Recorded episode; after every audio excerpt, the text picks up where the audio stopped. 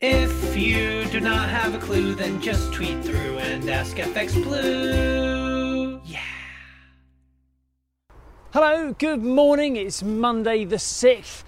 I'm FX Blue and this is the market brief. Um, so, dear old Boris is in a bit of a quandary about this new COVID variant. The previous lockdown delays saw the government criticised for dithering and being slow to act. And concerns are growing that the Omicron variant could be more vaccine resistant than anything we've seen before. So the next couple of weeks could be critical. Uh, as those science boffins gather, gather the data that they need to make their recommendations.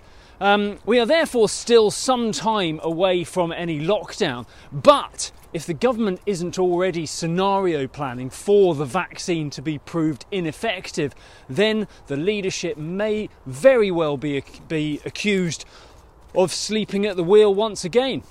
Um, ahead of that, though, the Bank of England's MPC also faces a tricky old time at their next meeting.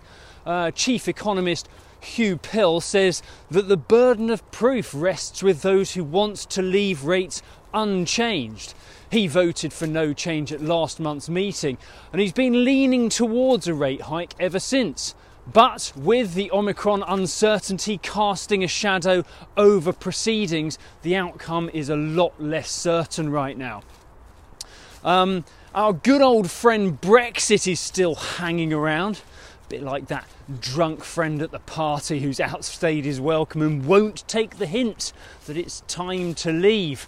Um, but there are still fears that Article 16 of the Northern Ireland Protocol will be triggered in the next couple of weeks, um, as both sides remain some distance apart there.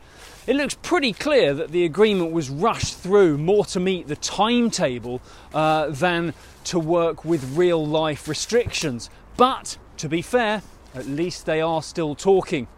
Uh, in the market, sterling is coming off a down week. We saw a low of 131.95 against the dollar last week, and we kick off today from around uh, 132.30. Over in the US, the market is still digesting the dreadful data from Non Farm Friday. Uh, market forecast was for 550,000 new jobs in November. The reality was 210,000 jobs were created. This meant a new winner in the sweepstake as Jeremy Raybould took the top step.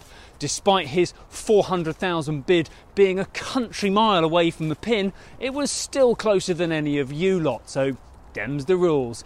Well done, Jeremy. Uh, James Bullard has been on from the Fed. Um, he still sees two rate hikes next year. Uh, he's forecasting a sluggish start to the year with a significant rise in productivity towards the end of Q1. Uh, he's also confident that non farm payroll data will be revised upwards when the December data is released, but that won't affect the results of the sweepstake. And we'll find out if his prediction is right when we go again in the first week of January. Uh, the dollar index, uh, that rally is running out of steam. Uh, and it's becoming a little overbought. Last week we topped out at uh, 96.65 and there seems to be a degree of selling interest over 96.50 so keep an eye on that. Euro dollar kicks off the new week from around 112.85 that's it from me. Have a great week and do join me again tomorrow. If you do not have a clue then just tweet through and ask fx blue